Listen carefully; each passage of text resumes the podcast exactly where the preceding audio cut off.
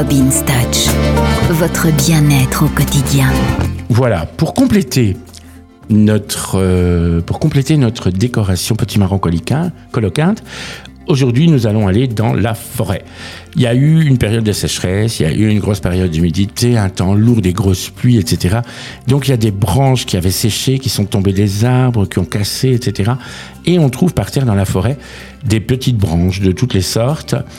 Euh, on va en ramasser. On va en ramasser une dizaine, une vingtaine, une trentaine. Ça, ça dépend de la surface euh, de son salon et de sa table et on va mettre dans un panier ou dans un plat, un saladier, une coupe en verre, une coupe en cristal, n'importe. On va mettre ces branches, mais avant, avec les enfants, on va faire un petit jeu. On va peindre ces branches. Je vous ai déjà dit que les enfants adorent participer à la décoration de la maison et très souvent, on, les comment on les, on les initie pas à la déco de la maison. On dit non, non, on va faire ça, euh, puis ça reste comme ça. Laissez les gosses intervenir, ils adorent ça. Et à ce moment-là, ils vont peindre ces bouts de bois en rouge, en vert, en jaune, en bleu, ou, juste en noir et blanc, ou en rouge et jaune, en fonction de votre living, etc.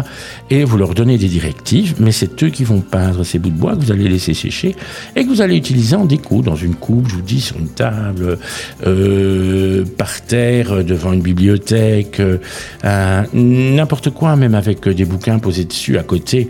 Enfin, faites-vous plaisir dans la déco, mais utilisez des branches qui sont tombées par terre. Il n'y a pas besoin d'aller en arracher et de torturer des arbres. Celles qui sont tombées par terre peuvent servir à ça. Voilà, bonne décoration et puis bonne peinture surtout. Hein. Allez, je vous embrasse. Bisous